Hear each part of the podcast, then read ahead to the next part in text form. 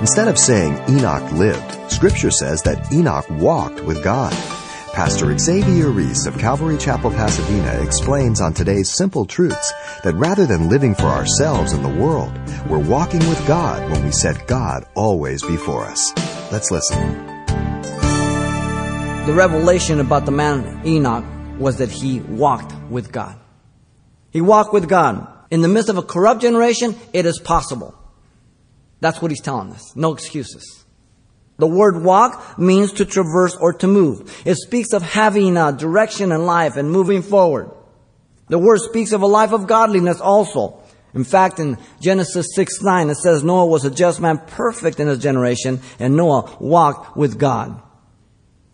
To walk with God at its most basic understanding is to be reconciled with God in a relationship.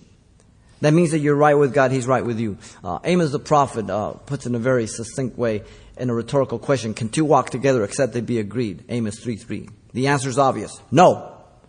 So until I agree with God, what He says about me, sin, and redemption, I cannot be one with Him. And if I cannot be one with Him, I cannot walk with Him. Because He's holy, I'm sinful. Real basic. Agreeing with God.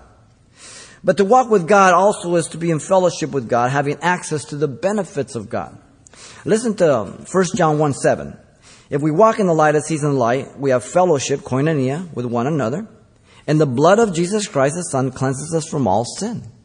We keep our accounts short. We ask Him forgiveness. We stay in fellowship. We stay walking with Him. Very important. Ephesians 5 15 and 16 says, See that you walk circumspectly very careful, very uh, prudent.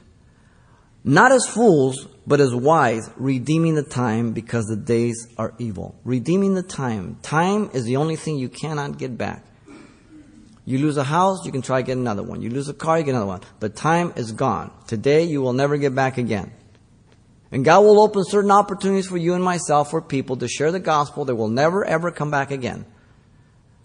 God will direct and guide my life in certain things that He wants me to do that may not come back again. I have to redeem the time both in the direction for my life and the opportunity to share the gospel with others because the day's evil. To walk with God is to live a life of obedience to God as a manner of life. Jesus put it this way, seek ye first the kingdom of God and his righteousness, then all these things shall be added unto you. Matthew 6, 33.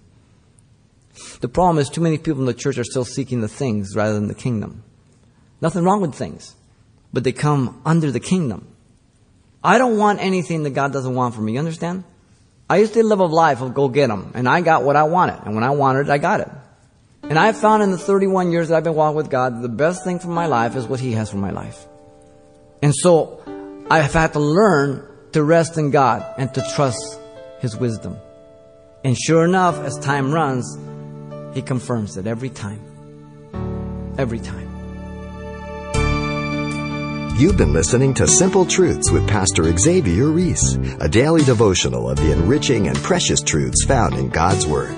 We appreciate you listening each weekday at this time, but you can hear this program again by following the radio listings link at calvarychapelpasadena.com. For more on the other ministries at Calvary Chapel Pasadena, visit our website. There you'll find information about weekly events, Pastor Xavier's messages, even online booklets in English and Spanish. It's all at CalvaryChapelPasadena.com. Simple Truths is a radio ministry of Calvary Chapel, Pasadena.